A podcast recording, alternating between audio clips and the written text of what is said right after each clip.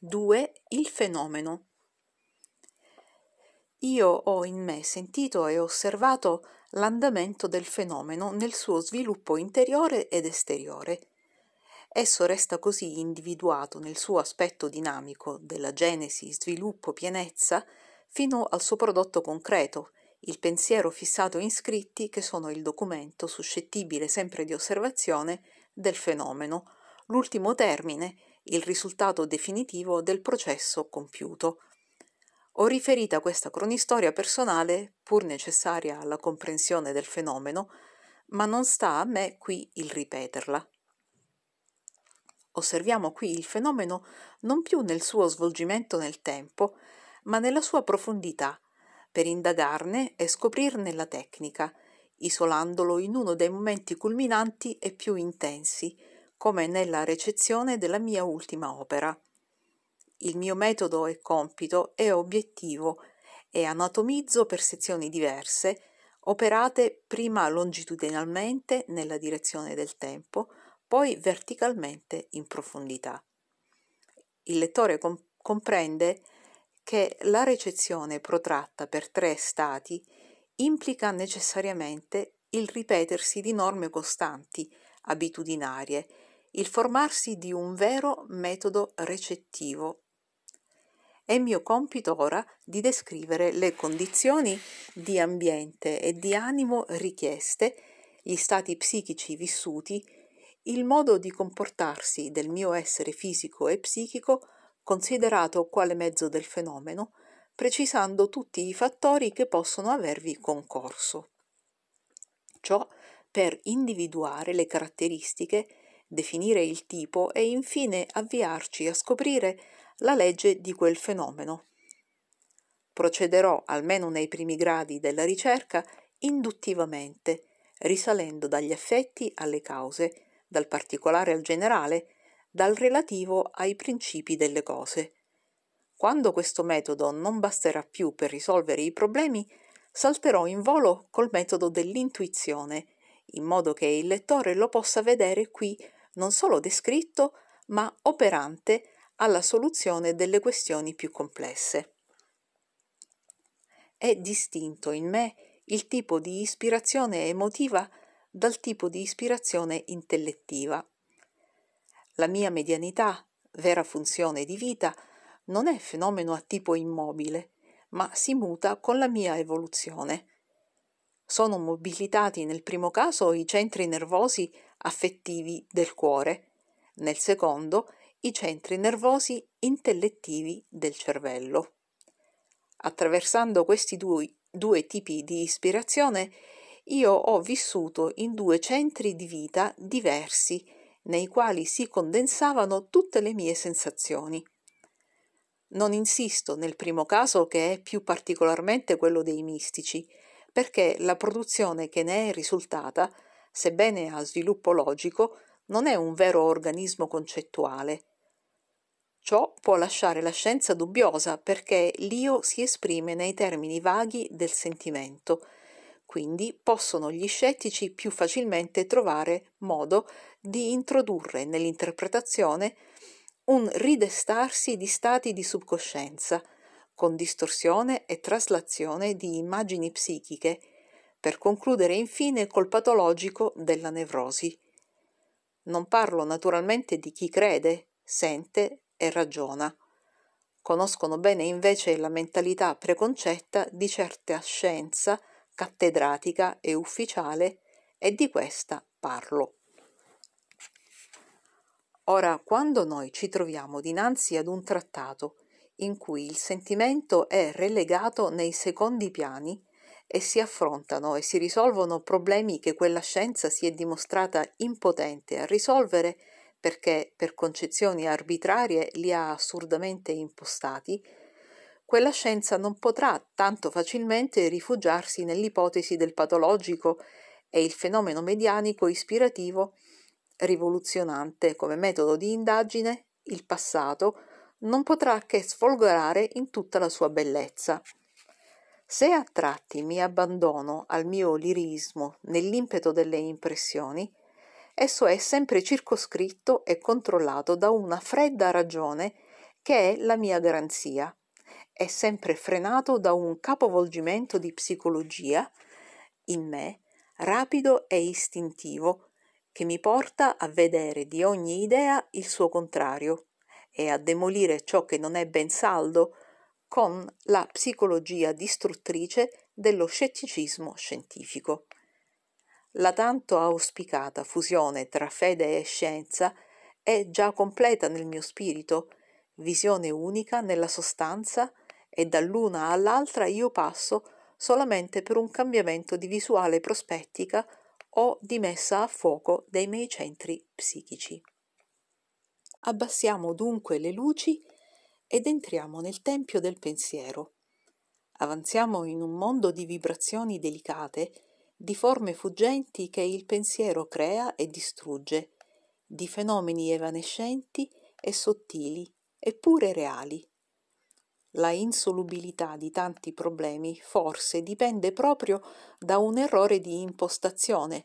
La soluzione spesso è vietata dal preconcetto stesso, anche inconscio, la conclusione è già data dalla prima posizione della questione. Noi ci avviciniamo qui alla genesi del pensiero e forse tutto il fenomeno del pensiero non è che un fenomeno medianico di risonanza nourica e possono ambedue ridursi allo stesso principio e tante distinzioni preconcette che inquinano la visione sostanziale del fenomeno non hanno senso mi usciranno delle frasi audaci e sconcertanti, ma io voglio portare alla superficie della coscienza, là dove tutto è chiaro, sensibile, razionale, questi misteri evanescenti delle profondità. Voglio misurare questo, direi quasi strano pensiero radiofonico che così stranamente affiora dagli abissi. Scendiamo nelle profondità di questo oceano che è dentro la nostra personalità psichica. Incomincio dall'esterno, dalla superficie, dalla descrizione dell'ambiente. Io non posso scrivere ovunque. In un ambiente sciatto, a me nuovo, non imbevuto per mie lunghe soste del mio stato d'animo dominante, non armonizzato col colore psichico della mia personalità, io non posso scrivere che male e con fatica, Eccomi invece nel mio piccolo studio, ambiente di pace, dove gli oggetti esprimono me stesso, dove l'atmosfera è risonante delle mie vibrazioni e tutto per vita co- comune è sintonizzato col mio temperamento. Io stesso, ivi, fermandomi a lungo per pensare e scrivere, ho imbevuto le mura, la mobilia, gli oggetti di un particolare tipo di vibrazioni che ora ritorna a me come una musica che armonizza il mio pensiero. Primo problema questo dell'armonizzazione che mi permette la selezione delle correnti e l'immersione in esse, delicatissimi stati di coscienza che non possono raggiungere che in un'oasi di pace attraverso un primo processo di isolamento vibratorio dal frastuono violento del mondo. Prima di slanciarmi all'esplorazione del supernormale, io ho bisogno di chiudermi, per mio aiuto e protezione, in questo guscio di vibrazioni simpatiche, armoniche, leggere, come in un veicolo che mi permette di galleggiare sul mare di quelle comuni della vita umana che sono dense, soffocanti, cieche. È notte, circa alle dieci di sera l'ora ottima in cui le mie capacità recettive si intensificano fino circa le 1 am, spegnendosi allora per stanchezza. Vi è un antagonismo tra il mio pensiero e la forte radiazione solare. Sembra che la luce inibisca le mie funzioni ispirative, neutralizzando le correnti psichiche che mi circondano. Amo le luci tenui, diffuse, colorate, che lasciano vagare gli oggetti nei contorni indefiniti della penombra. Ho letto che quando Chopin improvvisava, faceva abbassare le luci e cercava la nota azzurra, che doveva essere la nota di sintonizzazione tra la sua e l'anima del pubblico. Qui il pubblico è materialmente lontano, ma è spiritualmente presente e vicino e io lo sento, immenso, muggente di mille voci, l'anima del mondo. La mia solitudine ne è piena. È un oceano sconfinato che odo salire in marce, urlare nella tempesta, che mi sommerge e mi solleva nei suoi marosi, poi si acqueta e ascolta, vinto da questa potenza di pensiero che mi trascina. Nella mia sensibilità il pensiero acquista la potenza della folgore. Le correnti spirituali del mondo sono tangibili, queste forze sottili sono reali e tra esse avanzo destreggiando la mia navigazione. In principio mi sento sperduto, solo nel vuoto, e imploro appoggio morale, consentimento, fiducia. Chiedo a queste minori armonizzazioni di ambiente il primo aiuto allo slancio. Chiedo l'avviamento ad una catena di simpatie umane che fungano da circolo medianico, sia più pur spirituale e lontano, direi quasi da cassa armonica delle mie risonanze spirituali. Salirò in un'atmosfera rarefatta e la mia umanità ha bisogno di un involucro di simpatia che la riscaldi e la protegga, la aiuti a slanciarsi fino oltre la zona umana delle tempeste, dove la mia anima resta esposta all'urto di forze titaniche. Non si può immaginare quale potenza di armonizzazione emani un atto di bontà. Questo è una musica che io respiro e che dolcemente mi sospinge in corrente. Questa vibra di bontà oltre che di sapienza, è perfezione morale. Per conquistare la conoscenza io devo raggiungere uno stato di purificazione che è leggerezza spirituale. Si accennano sin d'ora i rapporti necessari tra evoluzione e ascensione da un lato e medianità ispirativa dall'altro si delinea l'affermazione che la vera scienza non può essere che missione e sacerdozio. Raggiunto lo stato di tensione nervosa necessario per tuffarmi in corrente, questa mi trascina. Quello stesso stato di tensione mi protegge dall'urto delle vibrazioni inferiori e il mondo umano scompare lontano dalla mia sensazione. Basta potersi immergere nella Nori per potervi attingere ogni alimento energetico e raggiungere l'isolamento dalle correnti inferiori. Allora si è felici, rapiti, dimentichi di, tu- di tutto fino al risveglio nella coscienza normale, il quale è una specie di intorbidamento penoso di potenza percettiva. Ma prima di stabilizzarmi in questa specie di stratosfera dell'evoluzione, io resto, mentre attraverso i suoi strati inferiori, tutto trepidante nella mia ipersensibilità sproporzionata alla violenza dell'assalto, vulnerabilissimo, esposto all'urto di forze misteriose che oscuramente sento vagarmi attorno. Sento, come tutte le forme della vita, il terrore, la minaccia di un pericolo ignoto nell'ombra.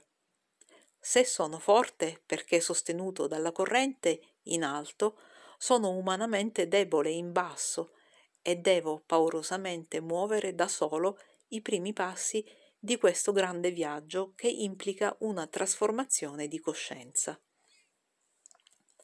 Io cerco di compiere ciò aiutandomi con un processo di progressiva armonizzazione operante dall'esterno verso l'interno.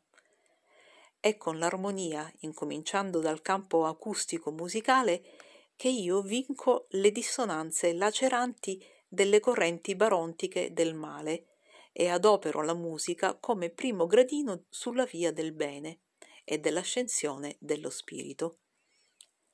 Ciò stabilisce insospettati rapporti tra musica, preghiera, evoluzione di anima verso il bene Armonizzarmi è il mio problema, perché salire significa ritrovare l'unificazione, perché salendo la mia sensibilità aumenta e più soffro di qualsiasi dissonanza.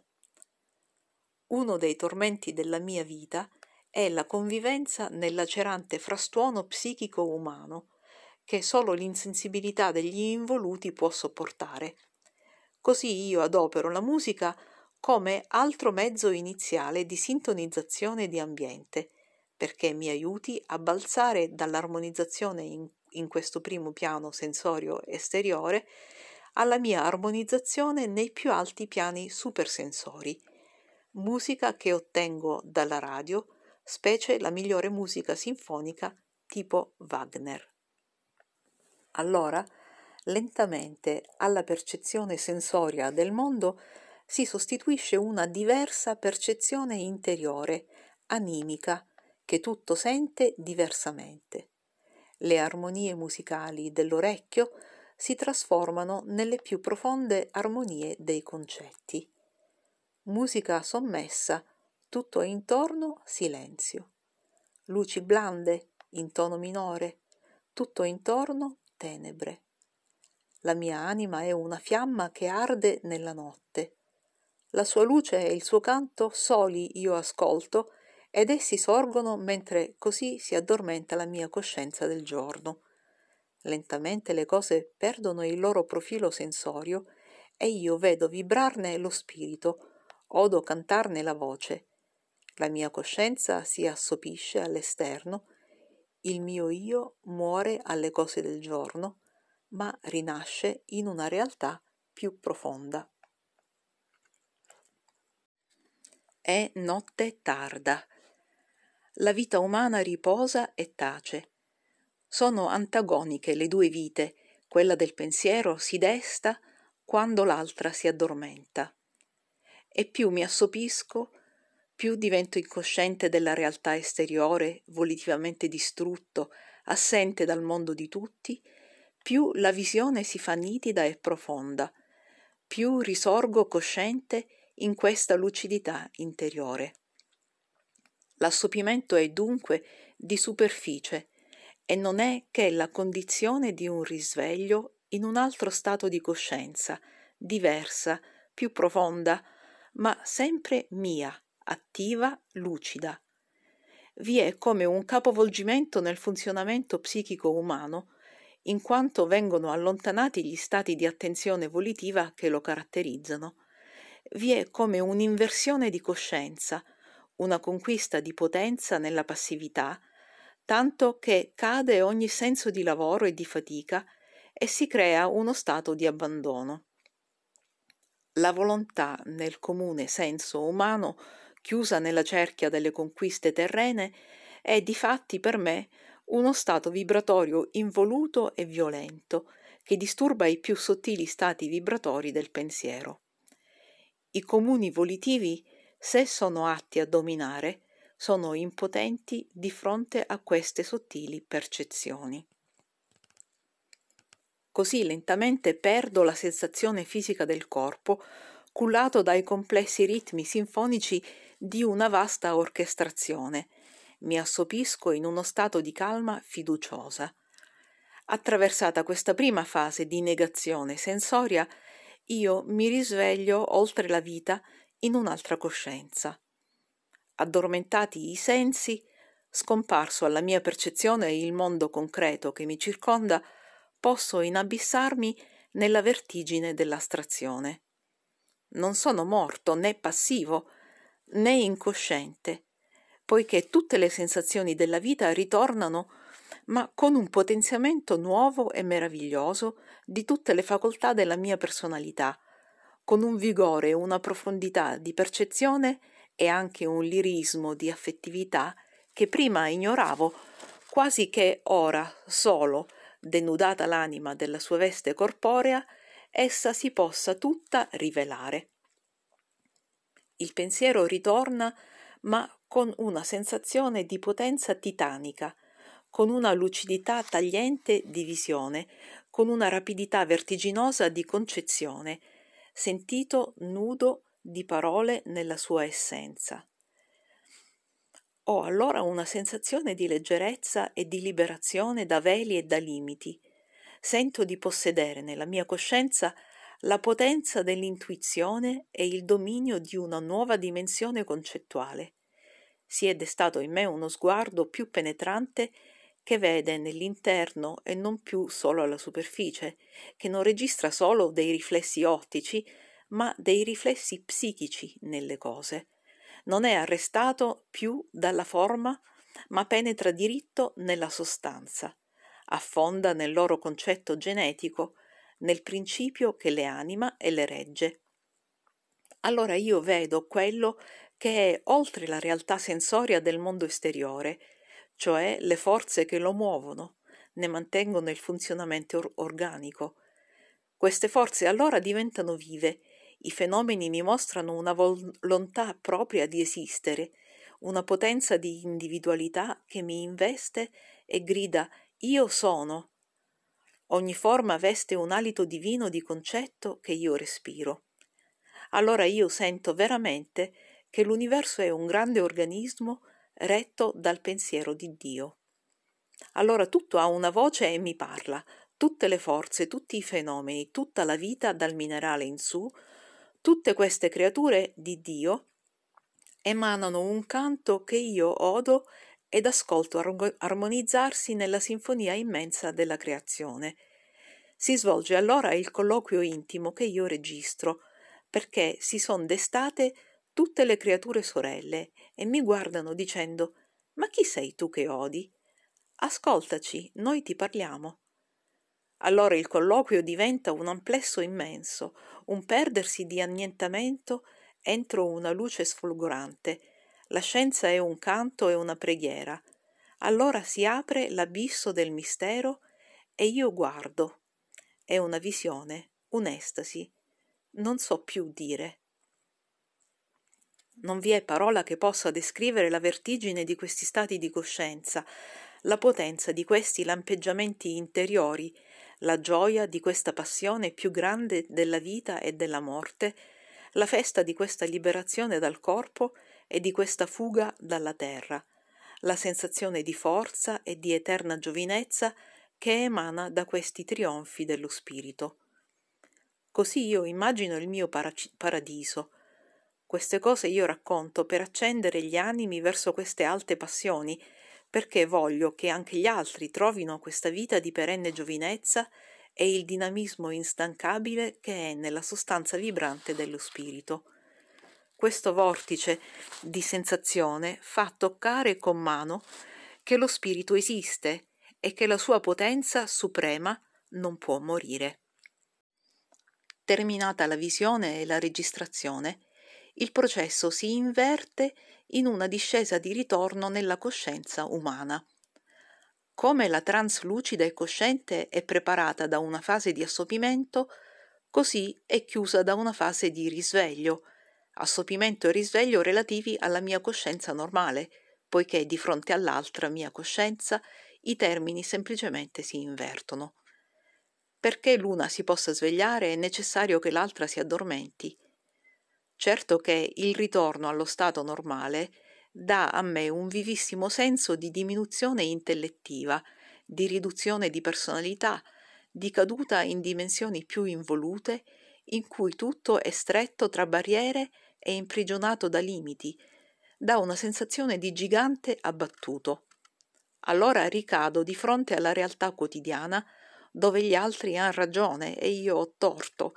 Allora la visione si cancella, il cielo si chiude, io resto solo, ritrovo la fatica e la stanchezza della vita e riprendo il peso della mia lotta di ogni giorno. Io ho dunque la sensazione che esistano in me due coscienze situate ed operanti in piani visuali diversi.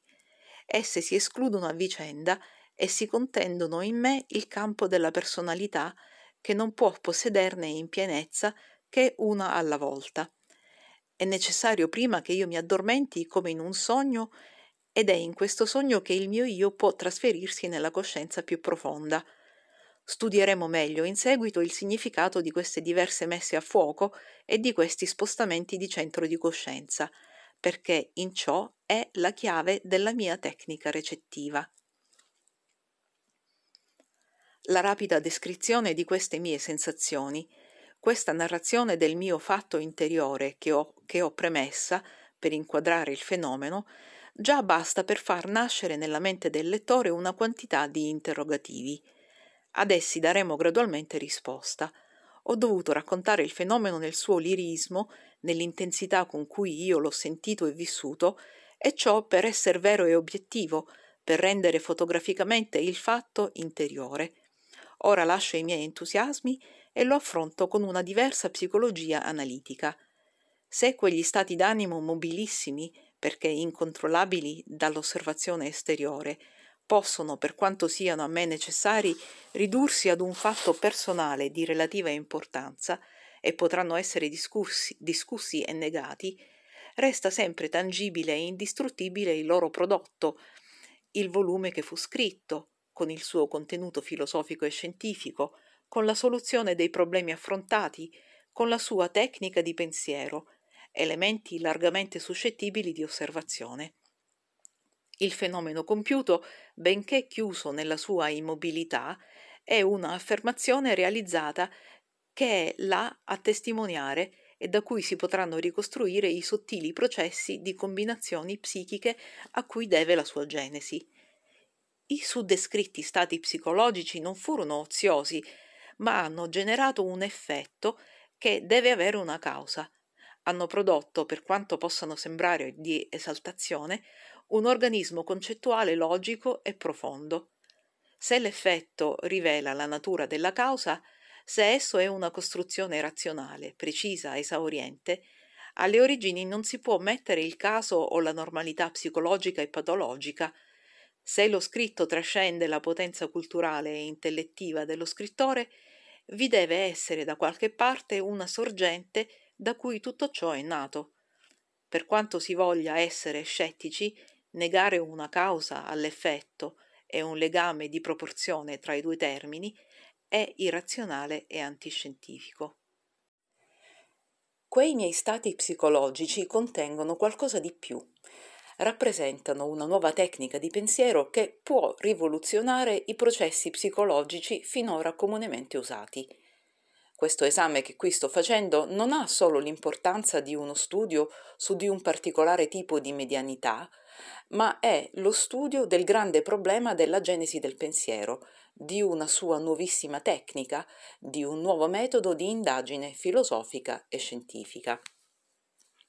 Questa tecnica e questo metodo io li ho largamente adoperati e ne presento il primo risultato. Lo chiamo il metodo dell'intuizione e lo propongo, come io l'ho già adottato, come metodo più potente del metodo induttivo sperimentale, Credo che questo abbia dato oramai il suo maggiore rendimento e che un cambiamento di sistema sia necessario se la scienza vuol progredire in profondità, se vuole ritrovare la sua unità, ora che minaccia di polverizzarsi nel particolare e nella specializzazione, se vuole ritrovare i principi centrali e concludere dopo tanti anni di vani tentativi. Urge ridare dignità alla scienza decaduta nell'utilitarismo, risollevandola alle scoperte nel campo dello spirito, guidandola all'orientamento nella verità che il mondo attende e che invano le chiede da tempo. Urge sollevare la scienza al livello della fede perché si fonda con questa e si unifichi l'umano pensiero. Anche tutto questo vuol fare l'opera che ho recentemente conclusa anche prescindendo dal suo contenuto interiore che può essere inteso come rivelazione, quello scritto come esempio di applicazione compiuta e riuscita di questo nuovo metodo di indagine resta in pieno nel campo scientifico. Con questo metodo io, senza profonda e specializzata preparazione culturale, con rapidità e lavoro relativamente minimo, ho risolto problemi che gli altri metodi non hanno saputo risolvere. Il metodo dell'intuizione è il metodo della sintesi, dei principi, dell'assoluto. È il metodo interiore della visione e della rivelazione. Il metodo induttivo sperimentale è il metodo dell'analisi, del relativo, il metodo esteriore dell'osservazione. Il secondo è pratico, utilitario, ma disperde la conoscenza. Il primo è astratto, teorico, ma tocca la verità assoluta, i principi universali direttivi degli sviluppi fenomenici. Osserva il Trespioli nel citato suo volume I fenomeni che un certo episodio su cui in modo speciale si intrattiene dimostra che non fantastica è l'osservazione poter il più rigido scienziato, così come si serve di apparecchi di esperimento e di ricerca, proficuamente usare dello strumento ultrafanico e per mezzo di esso i suoi studi poter fare passi giganteschi, spesso insospettati. Attraverso l'ultrafano l'uomo di scienza attira a sé, si circonda di invisibili collaboratori ben più sapienti degli umani, se non altro perché la vista di essi spazia senza legami al di là dei limiti a noi segnati dalla costrizione materiale e sensoria. Ma vengano gli scienziati, interroghino, sperimentino, discutano le loro teorie con gli interlocutori invisibili. Ben presto essi si accorgeranno di quanto valore possa essere per la loro scienza questo nuovissimo strumento di indagine. Queste parole porrebbero sin d'ora la questione dell'entità o meno trasmittente, questione ardua per la cui soluzione avremo più avanti maggiori elementi di giudizio. Per il momento devo notare che, secondo le sue dichiarazioni stesse, la sorgente afferma di non essere una personalità nel senso umano. Nella prima sua comunicazione la sua voce di fatti disse, come prima cosa, queste già citate parole non domandare il mio nome, non cercare di individuarmi, non potresti, nessuno potrebbe non tentare inutili ipotesi. Del resto ho letto ripetutamente nella stampa spiritica che è più seria e più vera questa impersonalità del centro trasmittente che non il suo esatto definirsi in una firma, anche se il nome è dei grandi della storia.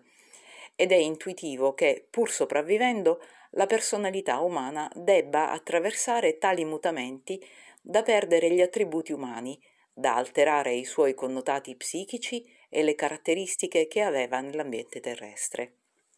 Tutto ciò deve essere soprattutto vero quando si tratta di entità mai vissute in terra, ovvero tanto alte che la loro esistenza normale è in dimensioni concettuali e piani di coscienza superiori. E se la virtù di questi miei stati psichici particolari è di farmi giungere in stato cosciente in quei piani, dovrò accontentarmi di parlare non di spiriti nel senso comune, ma solamente di centri emananti correnti psichiche, le nouri in cui io appunto mi immergo, che percepisco, vibrazioni che io nella mia iperestesia psichica registro.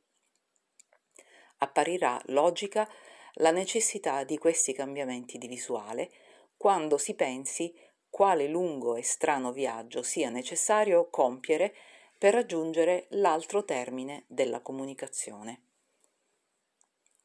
Poiché il mio caso è ben distinto dai comuni tipi di medianità, non è medianità fisica ad effetti immateriali, ricorrente a centri umani e subumani di carattere barontico, non è medianità intellettuale incosciente in cui il medium funziona da semplice strumento, la cui coscienza è allontanata nel momento della recezione, ma è medianità intellettuale cosciente nel piano superiore in cui lavora e in cui si trasferisce nella pienezza delle sue forze.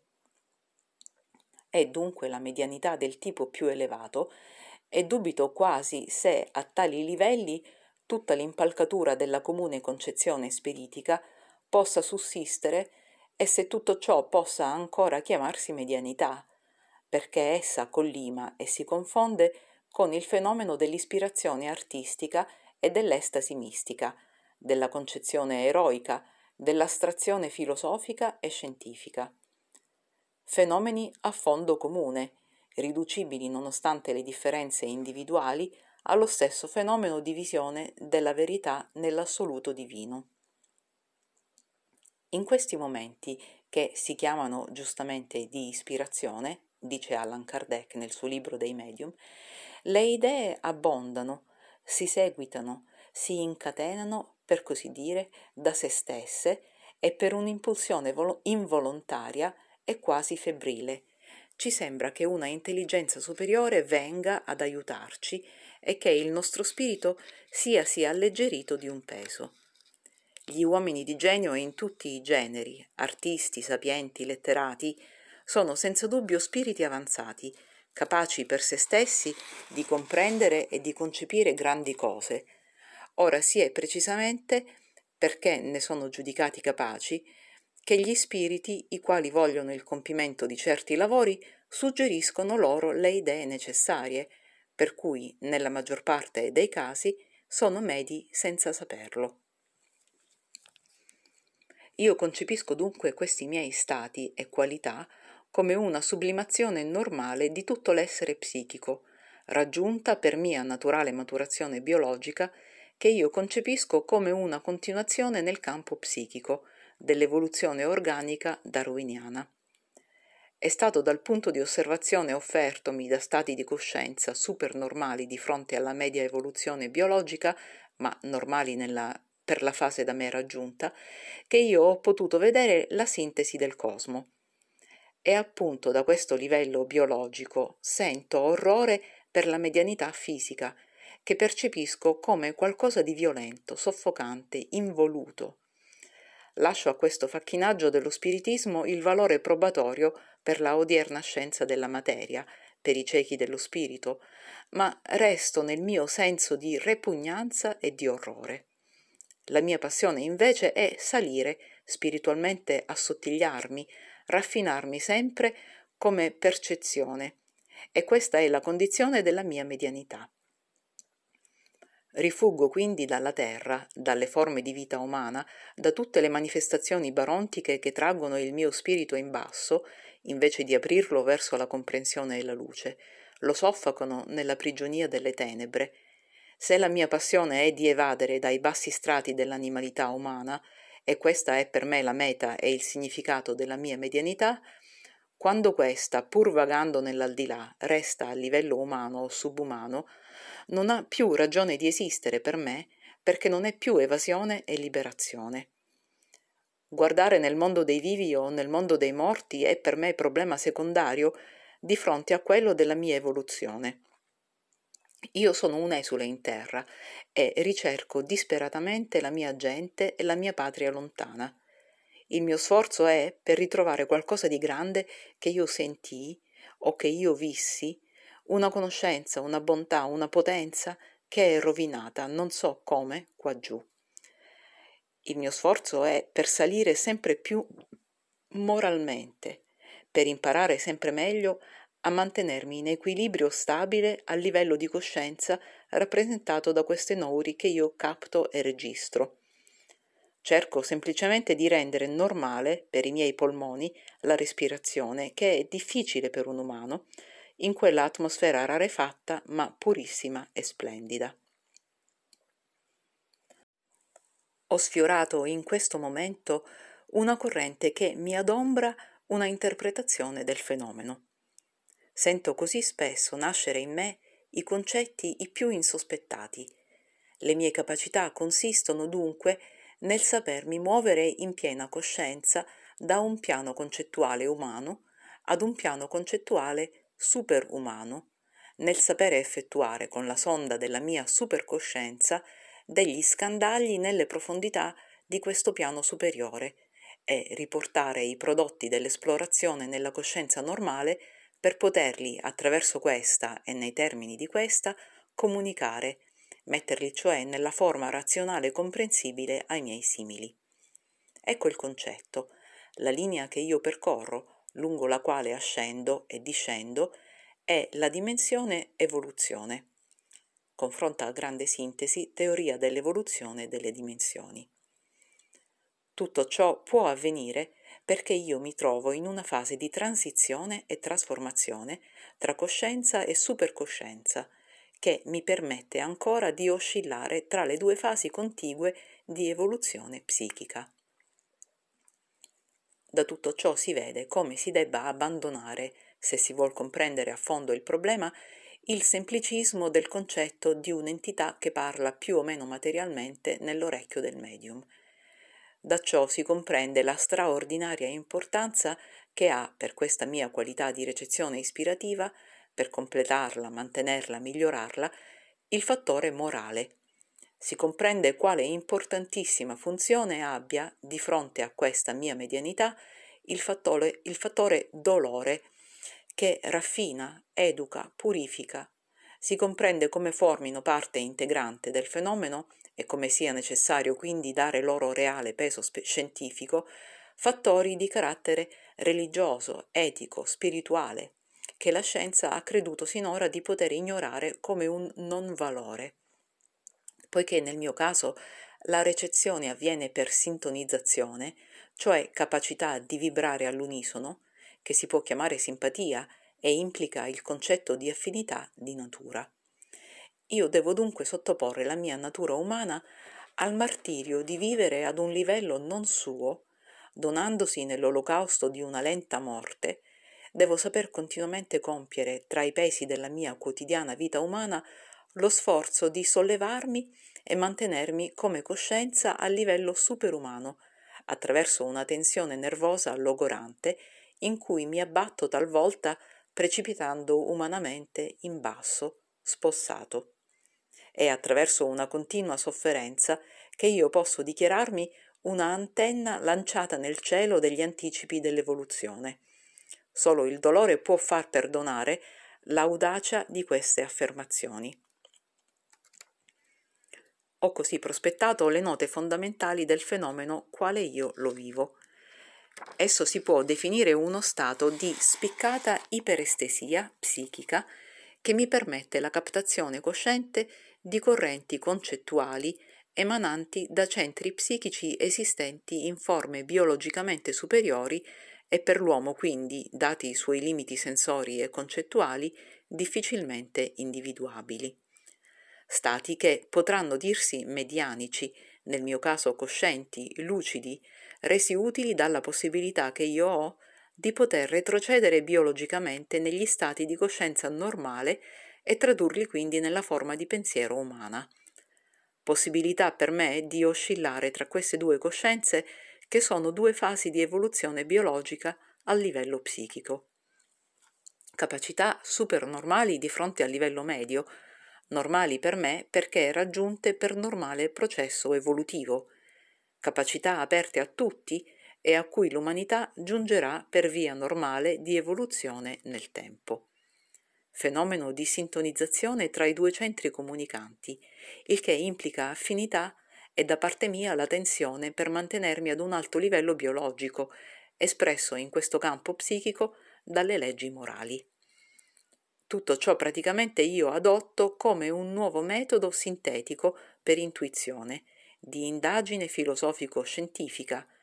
L'ho utilizzato, lo offro e ne offro i prodotti alla scienza per i suoi fini non è in fondo che l'antichissimo metodo deduttivo della rivelazione, che la scienza ora ha capovolto nel metodo induttivo. È il ritorno alle fonti della verità, all'atto estremo visuale della conoscenza. Con questo metodo si introducono nell'indagine scientifica fattori delicatissimi, io trovo assurdo parlare in questi casi di gabinetti e di sperimentazione nel senso materialista, perché la prima cosa da fare non è tanto quella di indurre lo scienziato a studiare il fenomeno con la sua psicologia, quanto è il rifare da capo la psicologia dello scienziato. Il mio fenomeno non può essere solo oggetto di osservazione, ma è un metodo scientifico per l'osservazione nel quale non si procede per constatazioni esteriori di superficie con soli mezzi sensori e strumenti, ma si adopera la coscienza dell'osservatore, essa stessa elevata a strumento di indagine. Qui si procede per sintonizzazione tra lo psichismo dell'osservatore e lo psichismo direttivo del fenomeno. È necessario in altri termini che l'anima dell'osservatore si protenda e si espanda dall'interno verso l'interno e venga a contatto con la sostanza, il principio animatore del fenomeno e non solo con la sua forma esteriore e con la forma esteriore del suo andamento. È lo stato d'animo del poeta e del mistico, di simpatia per tutte le creature, di passione e di conoscenza per il bene, di visione estetica dell'artista, ma non più vaghe, ma dirette con esattezza scientifica nel campo delle concezioni astratte. Io sento in queste forme di pensiero dilatarsi gli orizzonti nuovissimi della scienza dell'avvenire. Sento che in questi concetti che qui espongo c'è il seme di una rivoluzione profonda nell'orientamento del pensiero umano. Sento che questo che io tratto è il problema fondamentale, il più importante a cui possa oggi dirigersi la mente umana. Dietro questo studio che sembra di un solo caso personale, si agita il problema grave della conoscenza umana e dei nuovi metodi per raggiungerla. Tutto ciò dimostra che la vera scienza, la profonda scienza che tocca la verità, non si può raggiungere che per le vie interiori, attraverso un processo di armonizzazione della coscienza con le leggi della vita e col divino principio che tutto regge. Dimostra che le vie della conoscenza non possono essere che le vie del bene, che il sapere è un equilibrio di spirito, che la rivelazione del mistero non avviene che nella fase raggiunta di perfezione morale. Dimostra che la scienza agnostica, amorale, è la scienza del male che distrugge se stessa, che è assurdo quindi ignorare certi imponderabili sostanziali, prescindere dal fattore etico nell'indagine. Dimostra infine che la scienza non può essere che una ascensione culturale e spirituale tendente all'unificazione di tutto, arte, filosofia, religione, sapere, in Dio, poiché la legge di evoluzione è anche legge di unificazione. Con questo metodo io ho scritto un'opera che è stata pubblicata come brano medianico e ciò, se risponde a verità, non basta per far comprendere tutto il fenomeno. Si vede ora come questo scritto sia stato generato in un piano di coscienza supernormale e che ho dovuto io possedere le qualità per sapermi trasferire in quel piano per potervi percepire quei concetti. La mia è stata dunque una fatica non certo culturale da studioso, ma un lavoro completamente diverso. Niente libri, del resto inesistenti in tali campi inesplorati e per tali nuovissime concezioni niente preparazione culturale apposita, nessuna raccolta di materiali, nessuna ricerca nel passato del pensiero degli altri, ma un contatto immediato col problema e col fenomeno, con una nuova e diversa messa a fuoco di coscienza. La liberazione dall'ingombro culturale è stata invece prima condizione che mi ha data la leggerezza necessaria al volo ed una specie di virginità di spirito, liberato da tutti i preconcetti di precedenti interpretazioni altrui. La difficoltà della composizione non è stata nello studio dei volumi, ma nella ricerca dello stato d'animo. Il fenomeno e la sua legge hanno parlato in me direttamente, senza veli. La verità mi ha toccato come un lampo di concezione istantanea. Nessuna incertezza, mai il tentativo dell'ipotesi, afferravo in volo il principio senza mai perdermi nel dedalo del particolare e dell'analisi. Mai ho oscillato nel dubbio in cui la scienza si dibatte. Nessuna casistica necessaria, moltiplicata dall'osservazione prolissa e paziente, non più il procedere lento e incerto del cieco che per garantirsi della sicurezza deve toccare tutto da ogni lato, ma un senso della verità, una registrazione rapida di totali, una potenza di sintesi che subito conclude. Non più quel magro contatto col fenomeno, solo per la via stretta dei sensi, ma uno spalancarsi di comunione, una trasposizione completa del mio centro cosciente nel centro del fenomeno, sia esso il minimo o il massimo dell'universo. Dei due termini che devono comprendersi, osservatore e fenomeno, io pongo l'uno e l'altro alla stessa altezza. Non mi affatico a mutare i casi e le condizioni del fenomeno, ma muto l'osservatore e le sue qualità percettive. Ridò la sua anima al fenomeno e la comprendo. Nella trasmutazione di coscienza io sintonizzo gli intimi moti vorticosi del mio psichismo con i moti vorticosi costituenti l'essenza del fenomeno. Ci riduciamo ambedue, noi due, io e il fenomeno, gli elementi che devono toccarsi, all'ultima e più semplice espressione cinetica. Così ridotte allo stesso denominatore, le due espressioni possono comunicare. La mia coscienza può sovrapporsi e coincidere con la coscienza del fenomeno. Questo metodo di indagine per sintonizzazione fenomenica raggiunge anche fenomeni lontani o non più riproducibili, non suscettibili quindi di osservazione, come per esempio le origini della vita, le dimensioni concettuali, eccetera, fenomeni che non possono affrontarsi che con tali mezzi di indagine, perché la scienza non ne possiede. In questi stati io non solo sono cosciente, ma sono attivo centro indagatore e non mi limito alla percezione di nori o correnti di pensiero emananti da centri psichici da me distinti, ma sento direttamente la gran voce delle cose, vedo il principio che le anima, percepisco le correnti che esse emanano. È naturale che trasferendomi io in un piano di coscienza più avanzato nell'evoluzione, tutto a quel livello si manifesti come vibrazione psichica, perché nelle fasi superiori tutto l'universo diventa spirito.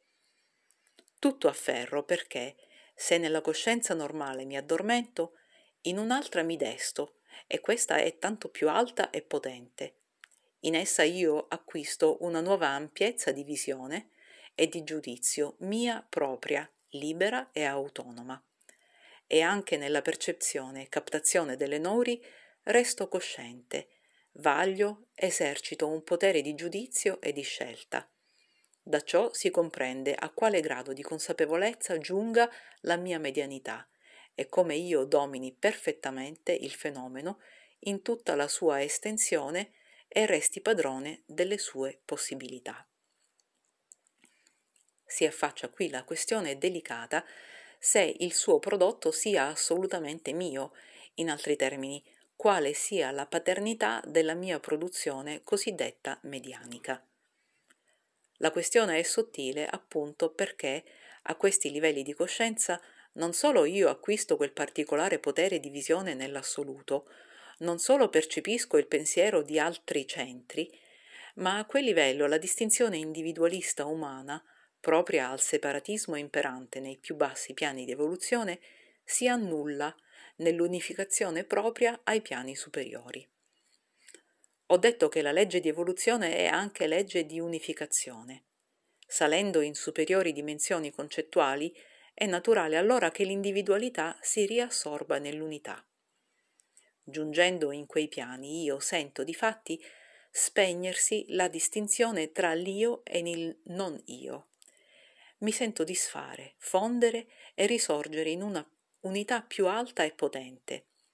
Sento attuarsi l'unificazione tra me e il principio animatore dei fenomeni, tra me e le Nouri non solo, ma anche tra me e i centri di pensiero che le emanano. Salendo si raggiunge l'unificazione col principio universale in cui l'individualità si annienta.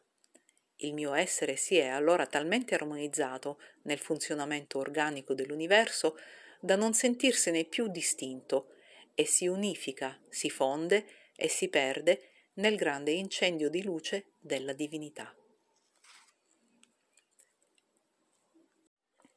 si affaccia qui la questione delicata se il suo prodotto sia assolutamente mio, in altri termini, quale sia la paternità della mia produzione cosiddetta medianica. La questione è sottile, appunto, perché a questi livelli di coscienza non solo io acquisto quel particolare potere di visione nell'assoluto, non solo percepisco il pensiero di altri centri, ma a quel livello la distinzione individualista umana, propria al separatismo imperante nei più bassi piani di evoluzione, si annulla nell'unificazione propria ai piani superiori. Ho detto che la legge di evoluzione è anche legge di unificazione. Salendo in superiori dimensioni concettuali, È naturale allora che l'individualità si riassorba nell'unità. Giungendo in quei piani, io sento di fatti spegnersi la distinzione tra l'io e il non io. Mi sento disfare, fondere e risorgere in una unità più alta e più e potente. Sento attuarsi l'unificazione tra me e il principio animatore dei fenomeni, tra me e le nori non solo, ma anche tra me e i centri di pensiero che le emanano. Salendo si raggiunge l'unificazione col principio universale in cui l'individualità si annienta. Il mio essere si è allora talmente armonizzato nel funzionamento organico dell'universo da non sentirsene più distinto e si unifica, si fonde e si perde nel grande incendio di luce della divinità. È difficile per me ridurre la grandiosità di sensazione di questo fenomeno nei termini del vocabolario medianico, tanto più difficile in quanto debbo, per la verità, aggiungere che anche agli strati inferiori della mia coscienza, quando il lavoro era per loro adatto, questo veniva loro affidato in collaborazione armonica per la legge del minimo mezzo. Alcuni nel giudicarmi hanno cercato l'evidenza del fenomeno medianico nell'assenza in me di una adeguata preparazione culturale, hanno vista la prova nel contrasto della mia cultura largamente inferiore allo scritto prodotto, fino al punto di ritenere che, quando questo contrasto manca, il fenomeno possa ritenersi sospetto. E si scandalizzeranno se io apertamente abolisco nel mio caso questa presunzione di completa ignoranza, quale elemento probatorio, diminuisco questa distanza tra le capacità culturali del medium e il prodotto intellettuale. Ma ho parlato di sintonizzazione, allora è evidente che il centro ricevente per poter entrare in risonanza, deve sapersi elevare fino a raggiungere uno stato di affinità qualitativa col centro trasmittente, che può essere una nori, come l'anima del fenomeno che dice se stessa. E nei punti più pedestri, come la compilazione di un quadro, di un diagramma, l'esecuzione di un disegno, il controllo di un calcolo o di una formula, lo svolgimento dei concetti più semplici, lo stesso ritocco della forma e via dicendo, è naturale e equilibrato che questo lavoro minore di contorno, questi servizi secondari, siano affidati alla psiche minore, per lasciare, evitando inutile sperpero di energie, il lavoro centrale di direzione alla psiche superiore, la quale si riserva la funzione più alta di gettare i piani della trattazione e illuminare l'essenza dei fenomeni. Tutto ciò risponde ad un principio logico di divisione del lavoro. Sentiamo che cosa dice in proposito Allan Kardec nel suo libro dei medium. Si può riconoscere il pensiero suggerito in quanto che non è giammai preconcetto. Esso nasce a misura che si scrive ed è sovente contrario all'idea preventiva che ci eravamo formati. Verissimo può inoltre essere superiore alle cognizioni e alle capacità del medio. Quest'ultimo, per trasmettere il pensiero, deve capirlo e in certo modo appropriarselo per tradurlo fedelmente, e tuttavia questo pensiero non è il suo. Chiunque, sia nello stato normale sia nello stato di estasi, riceva per mezzo del pensiero comunicazioni estranee alle sue idee preconcette, può essere collocato nella categoria dei medi ispirati. Questa è una varietà della medianità intuitiva con questa differenza che l'intervento di una potenza occulta vi è molto meno sensibile, giacché nell'ispirato diventa ancora più difficile il distinguere il pensiero proprio da quello che è suggerito. Quello che caratterizza quest'ultimo è soprattutto la spontaneità. Leggo più avanti nello stesso volume una comunicazione di uno spirito che dice Quando noi troviamo in un medio il cervello provvisto di cognizioni acquistate nella sua vita attuale e il suo spirito ricco di cognizioni anteriori latenti, proprie a facilitare le nostre comunicazioni, noi ce ne serviamo di preferenza, perché con lui il fenomeno della comunicazione è molto più facile che non con un medio la cui intelligenza fosse limitata e le cui cognizioni anteriori fossero rimaste insufficienti. I nostri pensieri non hanno bisogno della veste della parola. Il tale pensiero può essere capito dai tali e da tali, secondo il loro avanzamento, mentre presso tali altri questo pensiero, non risvegliando nessun ricordo né alcuna cognizione nel fondo del loro cuore o del loro cervello, non è percettibile per essi. Con un medio la cui intelligenza attuale o da anteriore si trova sviluppata, il nostro pensiero si comunica istantaneamente da spirito a spirito. In questo caso noi troviamo nel cervello del medio gli elementi adatti a vestire il nostro pensiero con la parola corrispondente al medesimo. Ecco perché i dettami così ottenuti ritengono un suggello di forma e di colori personali al medio. Quantunque ciò che vogliamo dire non provenga in alcun modo da lui, egli influisce sempre sulla forma, tanto per le qualità che per le proprietà inerenti al suo individuo. Quando siamo obbligati a servirci di medi poco avanzati, il nostro lavoro diventa assai più lungo, assai più penoso, perché siamo obbligati ad avere ricorso a forme incomplete, il che è per noi una complicazione. Ci troviamo dunque felici quando possiamo trovare medi ben adatti, ben provvisti, muniti di materiali pronti ad essere adoperati.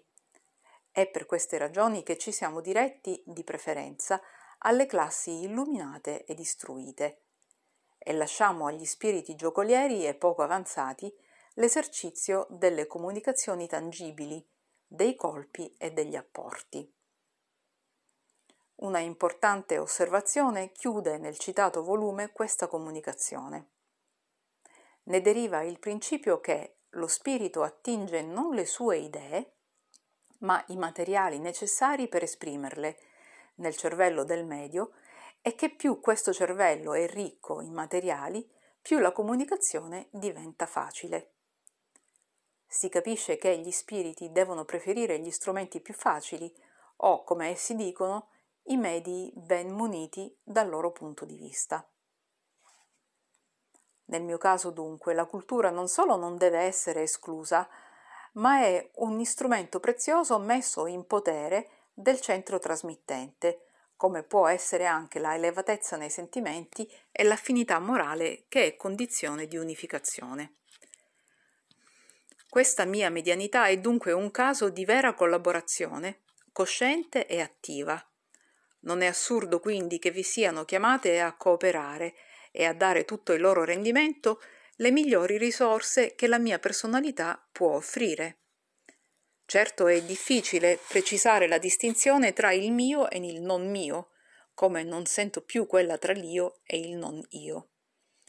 Se io sono il muratore, avrò offerto qualche mattone, mi sarà stata affidata anche la costruzione di qualche parete e il lavoro di meccanica culturale che riempie gli interstizi, ma io non potrò mai uguagliarmi all'architetto che ha concepito il piano dell'opera, ha tracciate le linee, ha sempre sorvegliato e arginato entro i limiti da lui voluti il mio lavoro minore. Tutto è questione di gradi e di misura. Io ho avuto un solo scopo, quello di completare l'opera e vi ho messo nella massima tensione tutto me stesso. Era in questa identità di meta che avveniva l'unificazione tra me e il centro superiore. E quel me stesso che tutto ho messo nell'opera mia è portato da questa attrazione dall'alto ad un grado di sublimazione in cui non ritrovo più il mio piccolo io normale.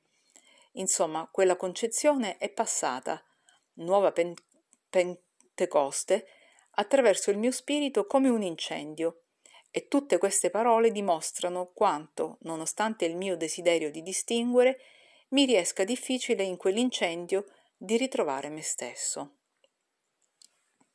Durante lo svolgimento del testo io oscillavo tra la mia coscienza umana e l'altra superiore, che pur sentivo mia in quei momenti e ciò secondo che i bisogni della compilazione imponevano. Atterravo o prendevo il volo secondo nece- le necessità, poiché lo scopo era produrre e non distinguere. Ricordo benissimo come, ingolfatomi come era mia abitudine, senza sapere, nella stretta di soluzioni difficili e senza uscita visibile, l'ispirazione mi prendesse allora per mano e mi guidasse essa sola nel vuoto ove io sentivo smarrirmi. Una guida superiore, anche se inavvertita e latente, doveva essere sempre presente perché era mia abitudine di gettarmi senza preparazione, a capofitto, negli argomenti più difficili, ignorando ove sarei giunto e ciò nonostante a buon porto giungevo, sempre guidato da un senso misterioso del vero.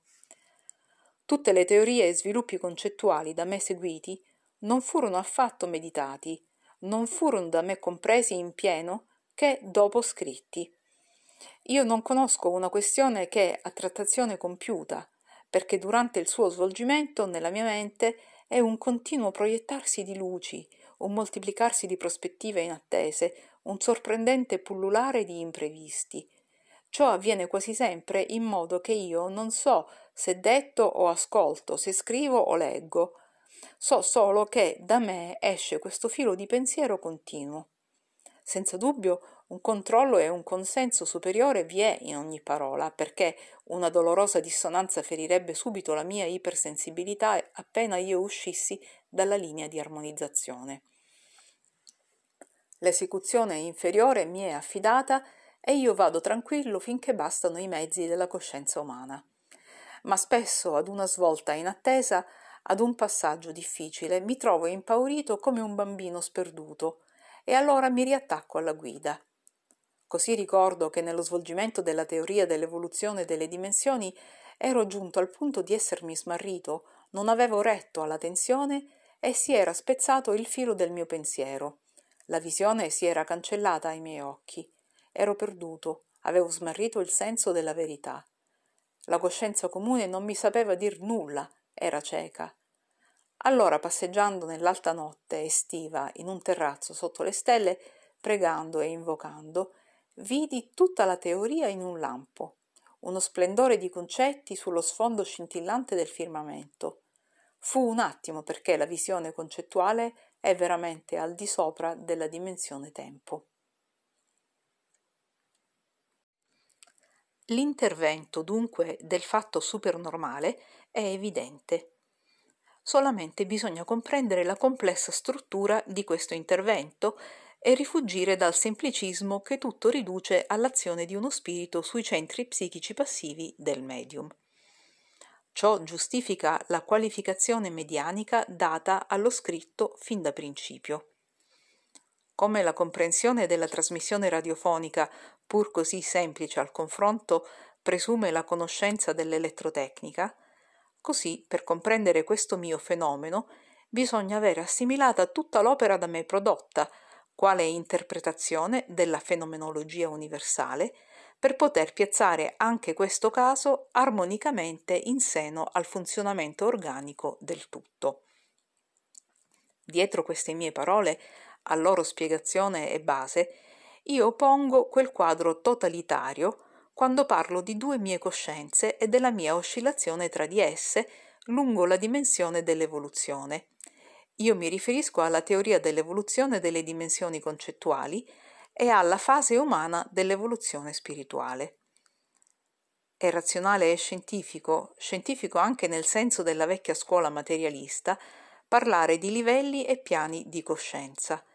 Essi non sono che i gradini successivi, le fasi dell'evoluzione affermata da Darwin nel campo dove continuazione vi può e vi deve essere, cioè nel campo psichico. Tutto ciò corrisponde ai concetti delle religioni ed ivi si ritrova tradotto in diverse parole che esprimono sostanzialmente lo stesso, come gerarchie angeliche o vari cieli o sfere celesti. È questa unità fondamentale a cui nel profondo dove tutto si unifica resto aderente, che mi permette spesso di cambiare forma e stile, passando equivalentemente dalla scienza alla fede e viceversa, riducendo così i grandi nemici a questione di parole e non di sostanza. Il fenomeno ha dunque due lati e risulta appunto della loro congiunzione. il lato umano in cui è la mia preparazione culturale, le qualità del mio temperamento, il mio grado di evoluzione e questa mia capacità di trasferimento in un superiore piano di coscienza. Vi è all'altro estremo il lato superumano che discende, si adatta a me e nello stesso tempo mi adatta a sé, guidandomi e aspirandomi verso l'alto.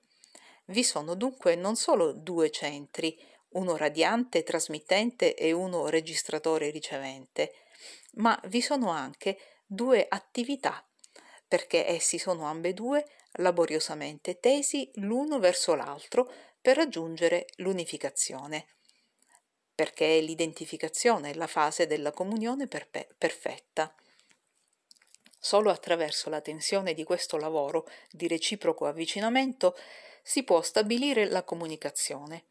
Io quindi da parte mia, come centro registratore ricevente, metto tutto il mio sforzo e sento tutta la mia fatica per raggiungere e mantenermi all'altezza evolutiva della trasmittente. La stazione ricevente non è dunque necessariamente passiva come in un apparecchio radiofonico, ma è coscientemente attiva, sa, scruta, sceglie, si slancia con tutte le sue forze per giungere alla captazione delle nouri e moltiplica le sue energie. Si dona tutta, si annienta di fronte alla creazione nascitura. È in questo senso che nella mia opera vi è tutto me stesso, tutta la mia fede, la mia passione, la mia povera cultura, vi è il mio piccolo me stesso moltiplicato per l'infinito, che con questa sua aspirazione che mi ha trascinato in alto ha fecondato il mio sforzo centuplicandone il rendimento. Vi è il mio piccolo me stesso perché quella concezione, benché tanto lontana, è pur sulla linea della mia evoluzione e io l'ho sentita e palpitata tutta come il sogno oggi irraggiungibile di una perfezione ai cui piedi mi abbatto perché non sono maturo e manco di forze. Queste nori superiori sono nel mio avvenire e mi attraggono. Esse sono all'altro estremo il secondo termine della comunicazione. Dobbiamo intenderci sin d'ora sul concetto di Nori che è molto vasto e complesso e che approfondiremo nello studio della tecnica del fenomeno. Esse non sono solamente correnti psichiche, una specie di pensiero radiante, appena vestito dell'onda dinamica più degradata ed evoluta quale unico suo supporto sensorio, ma esse sono correnti coscienti che conservano, come le inferiori forme dinamiche, le qualità tipiche e in questo caso coscienti del centro genetico. Queste correnti non sono che l'espansione di quel centro, conservano la sua consapevolezza e la sua conoscenza concetti abissali perché non sappiamo immaginare delle onde contenenti tali qualità. Ma vi è di più. Dal lato trasmittente non dobbiamo vedere solo questi centri superevoluti più o meno individuabili come personalità nel senso umano, ma dobbiamo vedere, come ho già accennato, anche l'anima dei fenomeni, che esprime se stessa, cioè lo psichismo che è in tutti i fenomeni, il principio e concetto animatore che ne segna e regge il trasformismo continuo, l'eterno divenire. Anche qui bisogna avere compreso lo spirito dei miei scritti. Anche una pietra è viva e vi è in essa uno psichismo animatore dato dal concetto divino che in ogni istante in essa si realizza esteriorizzandosi. Anche una pietra, quindi, anche il più semplice fenomeno chimico e fisico, emana Nouri ed è percettibile come Nouri nel mio più alto livello di coscienza. Di coscienza. In questo piano tutto l'universo diventa Nouri.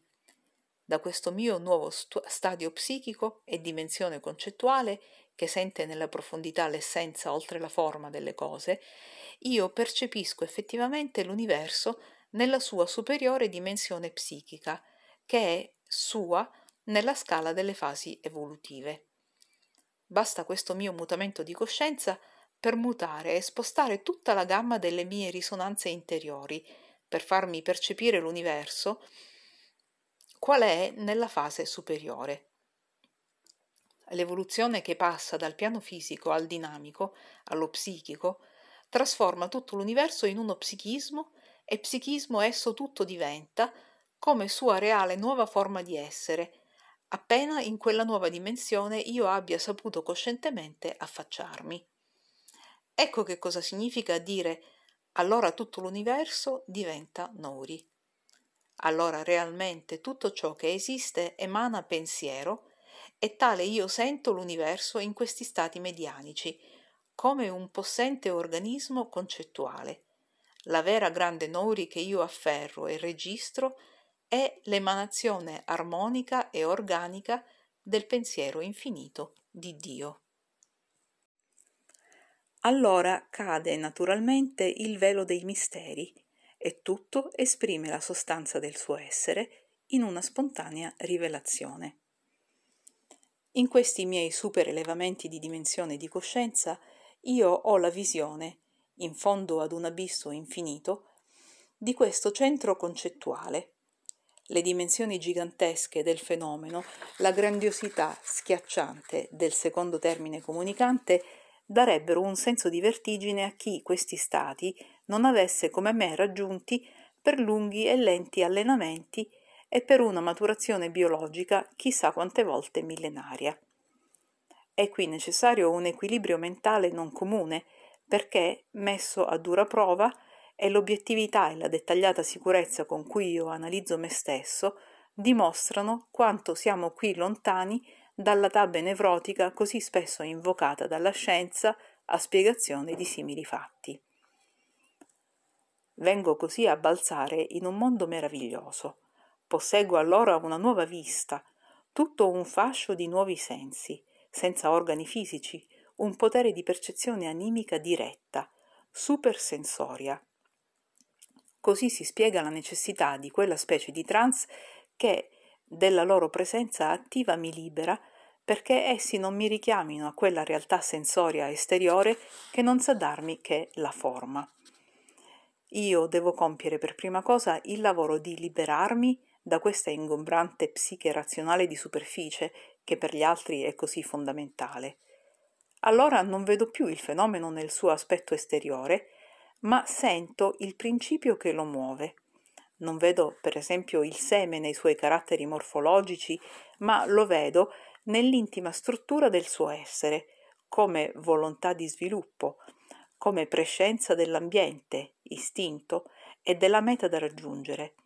Vedo più profondo il ritmo delle infinite forme del passato e la volontà di evolverle e più lontano sento il gran principio della vita che in quel tipo palpita e si esprime.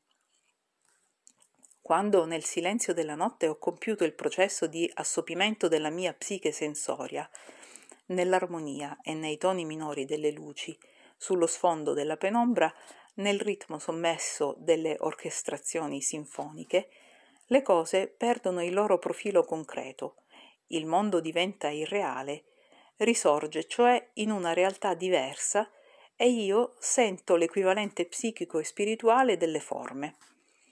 Vi è una rispondenza tra i vari piani di evoluzione, perché l'essenza delle cose che si distilla nei piani più alti si proietta come un'ombra nei piani più bassi.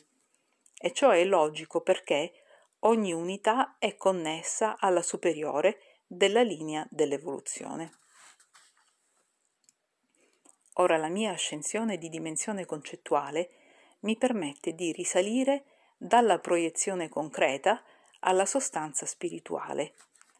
È per questa rispondenza tra i diversi piani che si può parlare in parabole, che il simbolismo ha potuto esprimere i principi astratti, le realtà più difficilmente immaginabili per gli incolti, rendendole nella loro ombra più densa o proiezione concreta che pur li contiene, sebbene in un velo.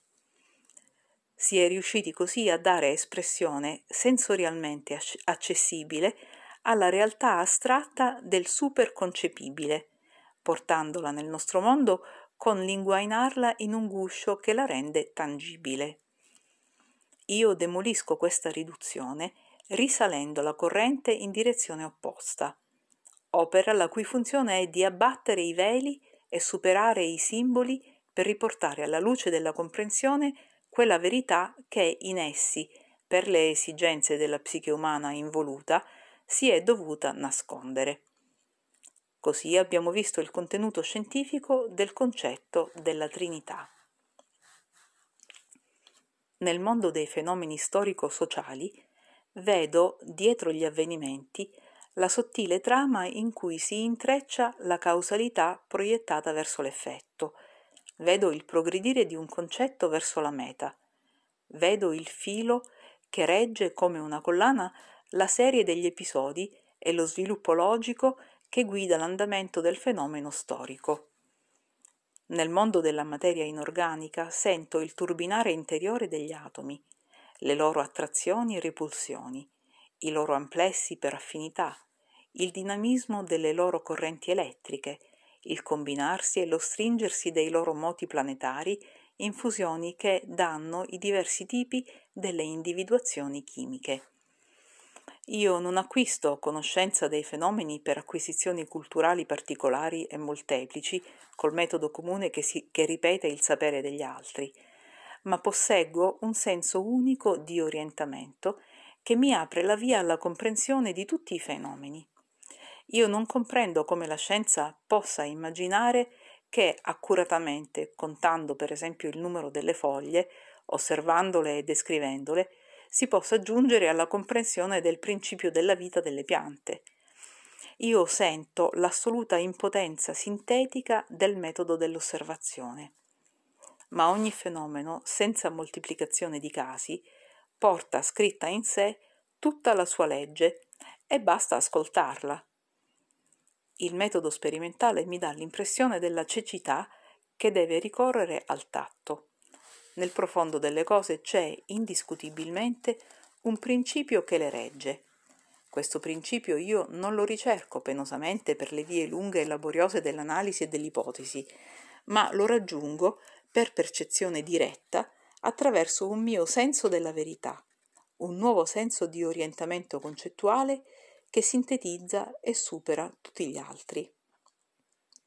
Così avanzo per istinto, per continua registrazione di totali, senza distrarmi nel particolare. Raggiungo la conoscenza per deduzione, discendendo nel particolare dai principi che ho prima intuito e che tutto lo contengono. Non tento mai la via lunga che risale lentamente in direzione opposta. Vedo ogni problema, anche minimo, mai isolato, ma sempre in correlazione e risolto in rapporto all'organizzazione di tutta la fenomenologia universale. Solo con questo metodo si poteva fare una sintesi e ritrovare l'unità. L'uso di questo metodo prima intuitivo e poi deduttivo è necessario oggi quale metodo sintetico e unitario per controbilanciare la dispersione della conoscenza a cui per sua natura doveva logicamente giungere il metodo induttivo.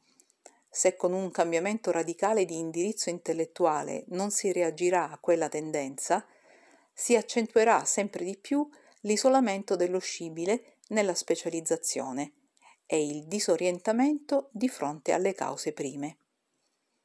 Questo mio studio affronta i mali congeniti della scienza moderna e si propone di guarirli. Ho già detto che evoluzione è unificazione e se il tempo è il ritmo di un'evoluzione necessaria, deve portare necessariamente unificazione. Non vi può essere altra meta e altro avvenire. È naturale che, salendo io evolutivamente in superiori dimensioni concettuali, abbia subito e spontaneamente ritrovata l'unità. Il metodo dell'intuizione è dunque il metodo unitario e sintetico che deve dare un domani alla scienza come al pensiero umano. Solo così si può ritrovare l'unità cogliendo i rapporti tra i fenomeni apparentemente i più lontani che pur si sentono a vicenda e si influenzano.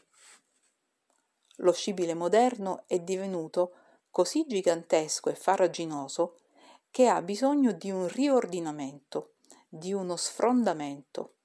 L'idea molteplice del particolare ha bisogno di essere ridotta all'idea semplice, centrale e sintetica che dice tutto più in breve.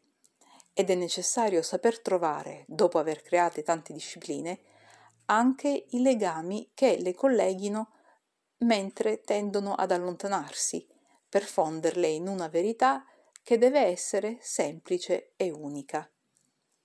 Sono pericolose queste specializzazioni, oggi di moda, non rispondenti alla realtà dei fenomeni che non esistono mai isolati.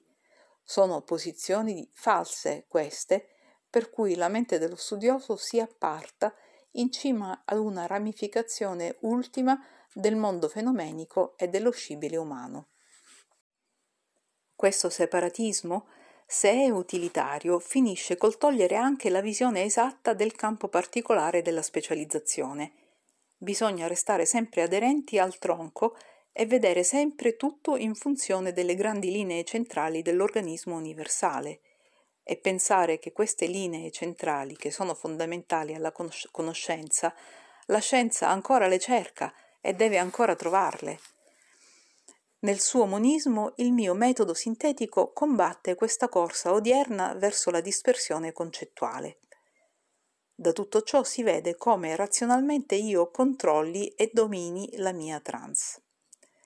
Il fatto nuovo nel mondo medianico del presente e del passato credo che sia appunto questo di aver portata la trans ad uno stato di esattezza scientifica. Nel mio stato di immersione nelle nori la mia coscienza resta sempre presente. Lo è doppiamente, anzi come più profonda coscienza che implica una superiore capacità di giudizio che nel normale. Siamo dunque agli antipodi della comune medianità intellettuale passiva e incosciente. Vi è anzi nel mio caso un'intensificazione di lucidità e potenza concettuale, una dinamizzazione di attività intellettiva e così si deve e solo così si può intendere la mia medianità. Altrimenti non potrei scrivere anche queste pagine, poiché io normalmente ricorro, oscillando tra i due centri, a questa mia psiche superiore che mi permette di attingere più in alto appena la difficoltà della questione me ne faccia sentire il bisogno. Ho detto in principio che la mia medianità è progressiva, Ora l'evoluzione di essa va appunto dalla forma meno cosciente, quale era nei, miei, nei primi messaggi, alla forma sempre più cosciente, quale è nella sintesi, che per la sua stessa profondità concettuale implica un più severo controllo di mente. Ho accennato al principio di questo capitolo alle condizioni ottime e abituali della mia registrazione medianica. Ciò non toglie che io non possa sentire e registrare anche in altri ambienti, oltre che nel mio studio, sebbene la loro scelta abbia sempre importanza capitale perché il mio essere vibra di tutto ciò che lo circonda. Talvolta quell'ampeggiamento di concetti esplode imprevisto, anche in mezzo al frastuono psichico per me tormentoso offerto dalla presenza di persone eterogenee, una improvvisa e inavvertita sensazione può eccitare la visione interiore. La mia psiche ha preso oramai l'abitudine a questa audizione, per cui affiorano nella mia coscienza concezioni impreviste che mi pareva di ignorare. Io stesso, mentre qui scrivo, mi sorprendo di concetti in me nati improvvisamente, in modo che io non so tutto di un argomento che ha trattazione compiuta. Ma in ambienti disadatti l'audizione non può essere che disordinata e frammentaria. Ambienti ben sintonizzati sono la montagna, la campagna tranquilla, soprattutto la solitudine dei boschi, i grandi alberi hanno nel lento fluire della loro vita qualcosa di così saggio e di così pensoso da guidarmi in una atmosfera di meditazione. La vita vegetale, forse per la sua complementarità con la nostra vita animale, dà un senso di riposo e di purezza. La vita umana, specie nei grandi rumorosi agglomeramenti, dà un senso di soffocamento. Un essere della mia sensibilità non può non sentire di ogni ambiente tutte le emanazioni. Ogni cosa, ogni essere ha una sua voce. Essendo il fenomeno ispirativo di natura vibratoria, in esso l'armonizzazione vibratoria dell'ambiente è fondamentale. Ho già spiegato come io prepari l'interiore armonizzazione concettuale partendo da una prima armonizzazione esteriore, ottica e acustica dell'ambiente, quando lavoro nel mio studio. All'aperto tutto è già naturalmente armonico, le forme, i colori, i suoni. Le luci del giorno si armonizzano nel cielo e nella vegetazione, e armonico è il pensiero della vita, sia pur nella lotta, equilibratosi nella convivenza. Queste armonie sono per me tutte vie musicali che elevano alla preghiera e portano alla concezione del bene.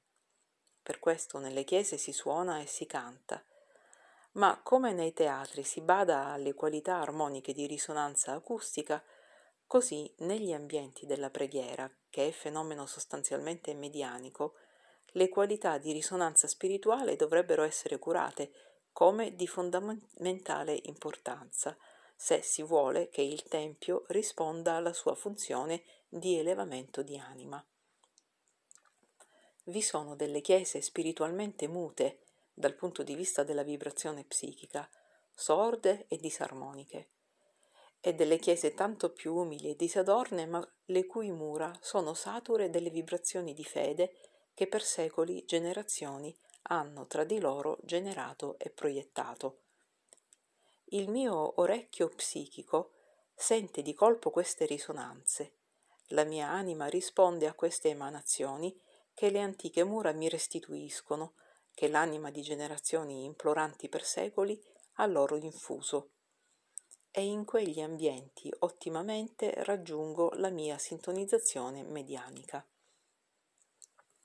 Un giorno la scienza registrerà questi assorbimenti di vibrazioni queste emanazioni di stati d'animo, queste correnti nouriche che le mura possono rendere e di cui taluni ambienti sono saturi.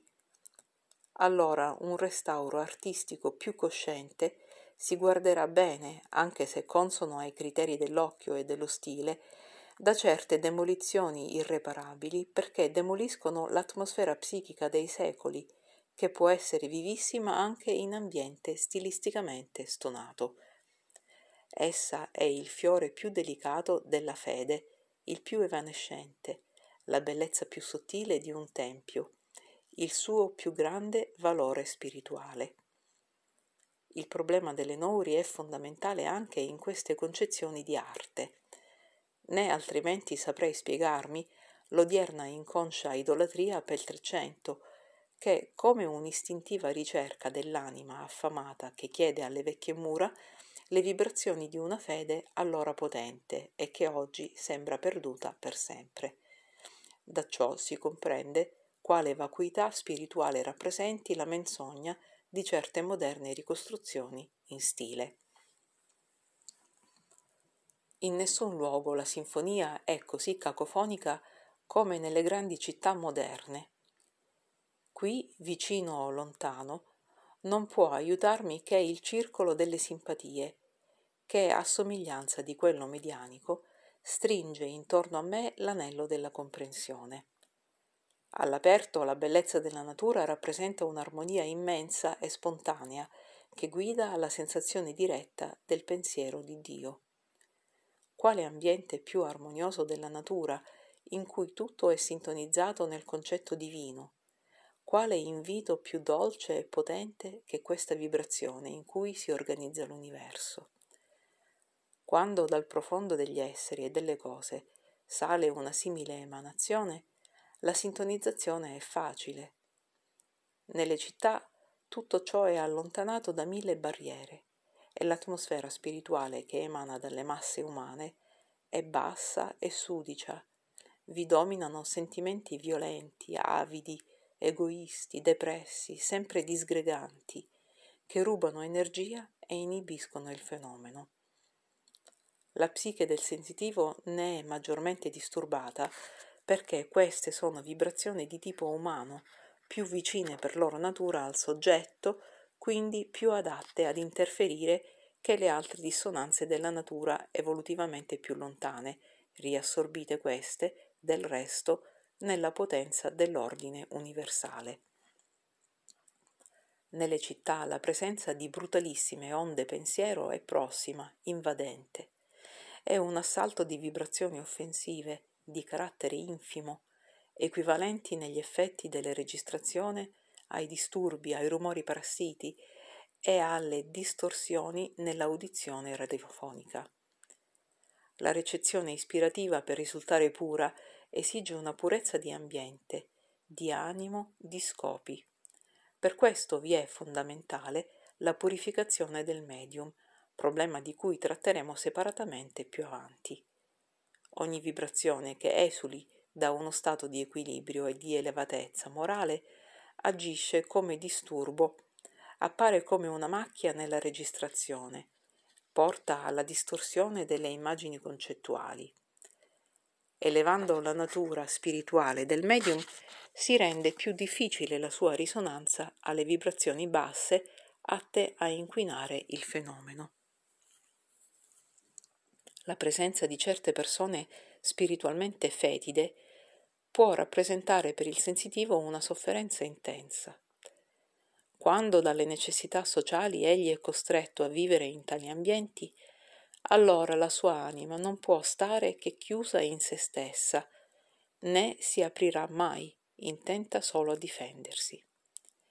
Non si può immaginare quale condanna sia per esso essere costretto talvolta a vivere in mezzo a certo sudiciume spirituale dove egli soffoca mentre altri vi respirano a pieni polmoni. Tutto è relativo ed è questione di orecchio. Nel caso della mia medianità, la natura dell'onda psichica delle nori che mi investono è di una tale delicatezza da risentire di tutti gli stati psichici dell'ambiente, in altri termini, una sorgente di emanazioni psichiche di carattere moralmente basso ha un potere deformante dell'onda stessa. Si può ottenere l'isolamento ma a costo di reazioni, stabilendo cioè uno stato reattivo che rappresenta per il medium un gran dispendio di energie e ciò a danno della registrazione che le richiede per sé. Ogni rumore, ogni squilibrio di sintonizzazione, il minimo disturbo di qualsiasi natura fa precipitare la tensione nervosa anche dolorosamente, se brusco e improvviso, demolisce la visione nel riapparire immediato del mondo sensorio. Queste affermazioni hanno una portata più vasta che quella riguardante il fenomeno che stiamo studiando, poiché ci aprono orizzonti nuovi nel campo dell'etica, dandocene non più solamente una concezione filosofica o religiosa, ma una concezione scientifica, cioè di quantità valutabili come uno stato cinetico vibratorio della psiche umana, che il medium sente quale centro costantemente radiante di Nouri, di correnti che può definire e la scienza un giorno le individuerà nella loro classificazione morale con registrazioni e misurazioni esatte. Da tutto ciò si comprende quali tormentose fatiche la società imponga a questi sensitivi che pur devono dare gratuitamente, per non essere sospetti, il frutto della loro vita Essi devono stare nel mondo di tutti, dove si deve guadagnare col lavoro il diritto di vivere, devono subire gli urti proporzionati alla normale sensibilità, per essi schiaccianti. Medium, essere sensibilissimo, quindi vulnerabilissimo, quindi disgraziatissimo. E questo è il vero lento martirio che deve completare il loro apostolato. È naturale che ad essi che vivono proiettati nell'avvenire, e che vedono quanto ci sia ancora da progredire, il mondo umano debba apparire barbaro, feroce, talvolta spaventosamente incosciente. Eppure, se il dovere dei tempi è di andare incontro al popolo, questo è il loro primo dovere, perché essi stanno più in alto. Al popolo bisogna indicare e aprire le vie attive dell'ascensione, perché esso non sa e si butta per le vie che gli vengono aperte. Non si può immaginare quale tenacia di resistenza, quale mole di inerzia rappresenti l'uomo medio, quello che impone le norme di vita sociale. C'è da spezzarsi il capo a battere contro questa massa greggia di psichismo umano, tanto più tenace quanto più è ignorante. Eppure i tempi impongono il livellamento, che può essere non ascesa dei peggiori ma discesa dei migliori. Se questa immissione in massa ai diritti della vita è la grande opera di civilizzazione interna dei tempi, estesa nel numero più che approfondita in qualità a favore di una sola classe aristocratica, si comprende quale olocausto sull'altare del numero essa possa rappresentare per i tipi di eccezione che lottano soli per la preparazione di un lontanissimo avvenire. Eppure, se l'eccezione non conta, essa può avere una funzione biologica, spirituale, sociale, fondamentale. Il sensitivo lotta per adempierla in un'atmosfera sorda, lotta per non banalizzarsi, per non discendere adattandosi pur di riposare, per non mutilarsi nel livellamento. Eppure deve discendere per andare incontro all'elevamento dell'uomo medio, all'ascesa delle classi spiritualmente più basse, anche se ricche, perché questa è la sua missione. È legge che l'alto si chini verso il basso, che perché l'inferiore si elevi, il superiore discenda, per lo stesso principio unificatore di fratellanza per cui al sensitivo giungono dall'alto lumi ed aiuti spirituali eroismo tragico questa discesa perché travolge le forze dell'anima le più sacre, ma è ascesa ad un tempo perché implica l'aiuto delle forze superiori. A queste discese lo spirito si ribella, eppure deve abbassarsi per donarsi, deve dimenticare la grande passione del cielo per fondersi nella passione umana fatta di fango e di sangue per donare all'uomo ignaro e dolorante una scintilla rubata al cielo nella visione. Allora, anche se si è giudicati misantropi e superbi e pazzi, si ha diritto alla solitudine per ritrovare il cielo, per tornare ad attingervi forza, per riunirsi alle gerarchie degli esseri superiori che discendono in collaborazione.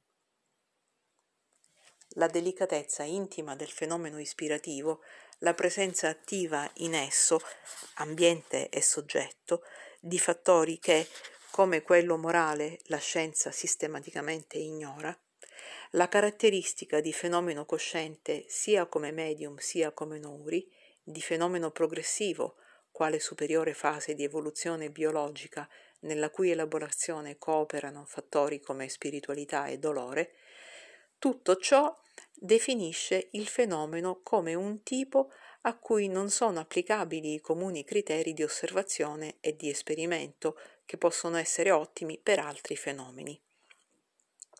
Non si può assoggettare ai preconcetti della scienza un fenomeno che nei suoi risultati la domina. Esso non risponde al comando di volontà umana a scopo sperimentale, di fronte ad una imposizione esteriore, esso si richiude e svanisce.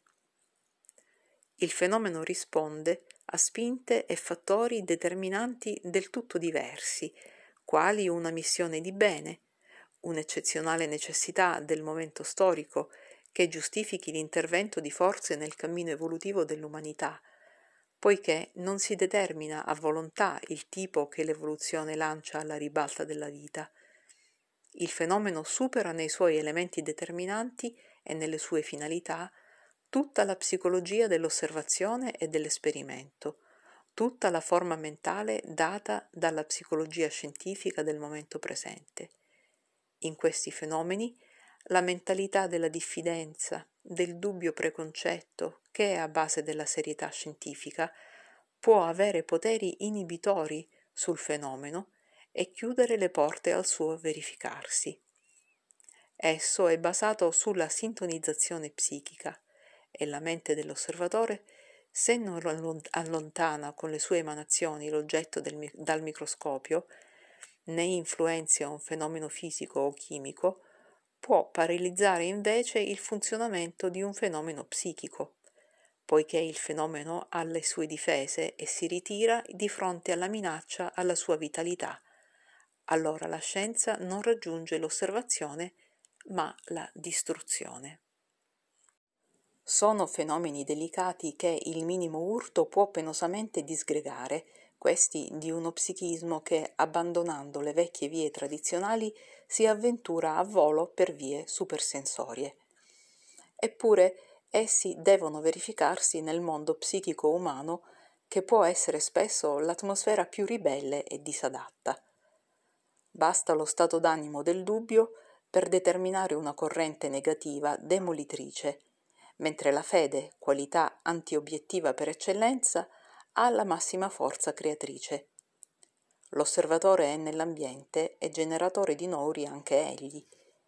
È necessario invece in esso uno stato di fiducia, di fede che inviti, apra la via riscaldando l'ambiente, dando ossigeno invece di assorbirne.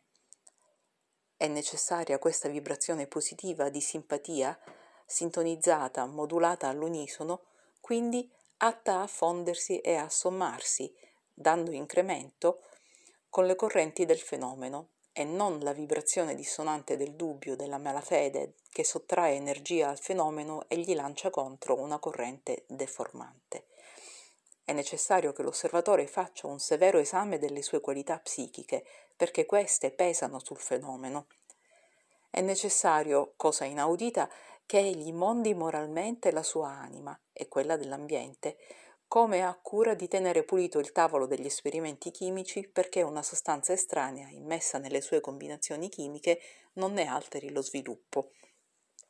Nel campo psichico, uno stato d'animo presente nell'ambiente è un elemento che si introduce nella combinazione che si studia e di cui bisogna quindi tener conto e come un'operazione chirurgica può rappresentare gravi pericoli se condotta in ambiente infetto da microbi patogeni, così è necessaria, nel nostro campo, la sterilizzazione psichica dell'ambiente. Il mondo psichico ha i suoi parassiti, i suoi microbi patogeni, le sue correnti di vita o di morte a cui il sensitivo è esposto in pieno quando, gettati gli involucri, si abbandona con l'anima nuda all'ispirazione.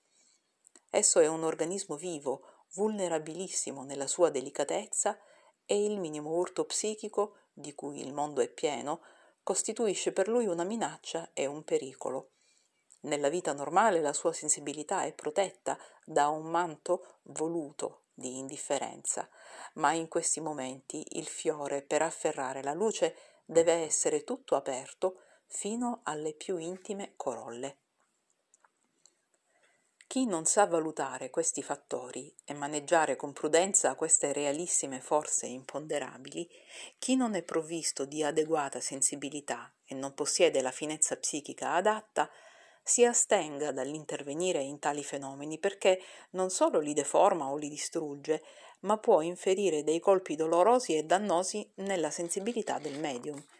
Si tratta di una nuova sottilissima chimica dell'avvenire in cui si combineranno in nuove armonie o dissonanze gli elementi di nuovissime progredienti sinfonie fenomeniche.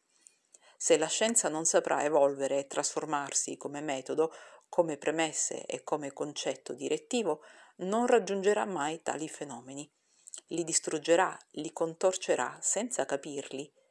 Questa percezione ispirativa può essere intesa come una preghiera, perché implica un elevamento spirituale che è messa in corrente sulla linea delle forze buone, cioè positive e creative dell'universo.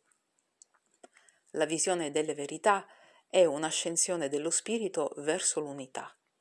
L'indagine scientifica a questo livello è preghiera, è religione, è santità e non può progredire se non sintonizzandosi con l'armonia dell'universo, perché ad un certo punto il vero e il bene si identificano e senza il bene il vero si rifiuta alla conoscenza e si chiude all'indagine umana.